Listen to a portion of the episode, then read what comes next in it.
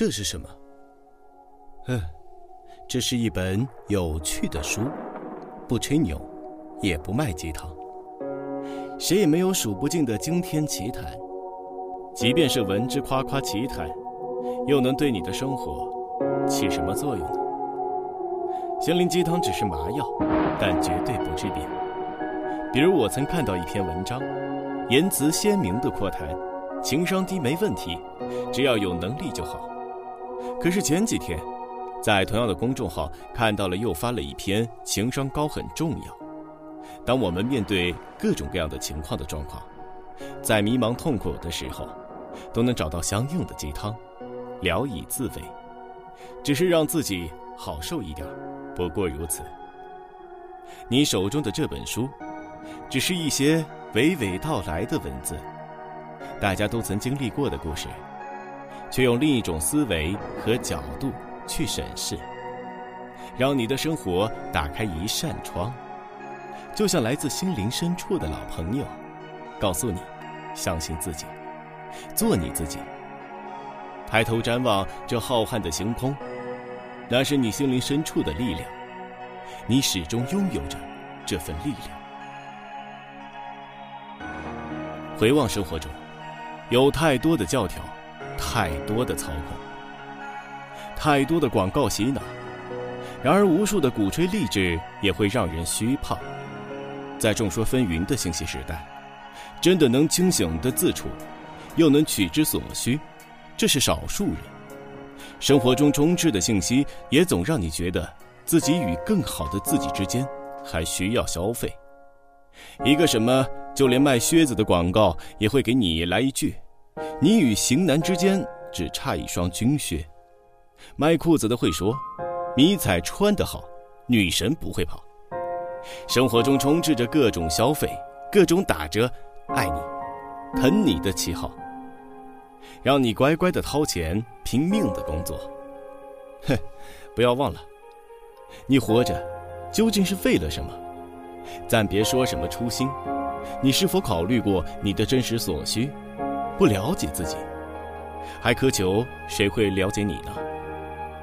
我们的身体从来不会说谎，内心的情绪会引发身体的不适，身体的不适同样也会引发心理的不适。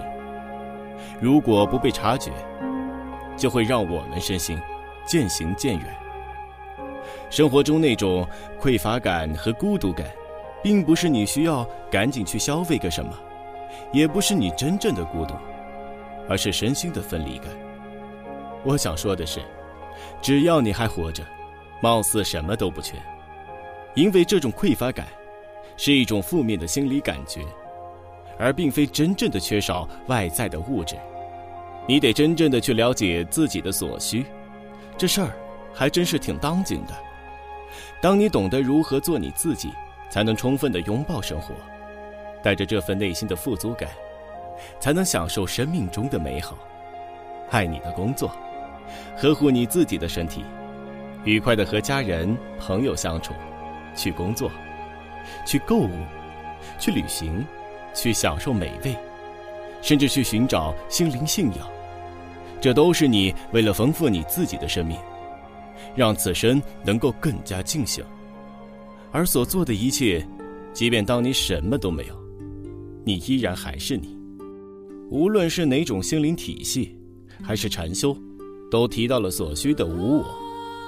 我想对大多数的人来说，你根本就不了解自己，从来没有真正的看见过自己的担心、恐惧、快乐、渴望，这些背后的真相又何谈无我呢？你得去拥有，再谈去放下。放下的正是担心和妄想，你才能真正的拥有对生命的热情。我们要做的不是看着别人怎么样，也不要试图让某大师、某过来人去告诉你该如何适从，因为那是别人的人生，别人的经验。我始终相信，只有快乐能给你带来无限的动力。你得去寻找让自己能够身心愉悦的那件事儿，压力带来的动力总有一天会让你不堪重负，回过头来还得去重新寻找你的健康和快乐。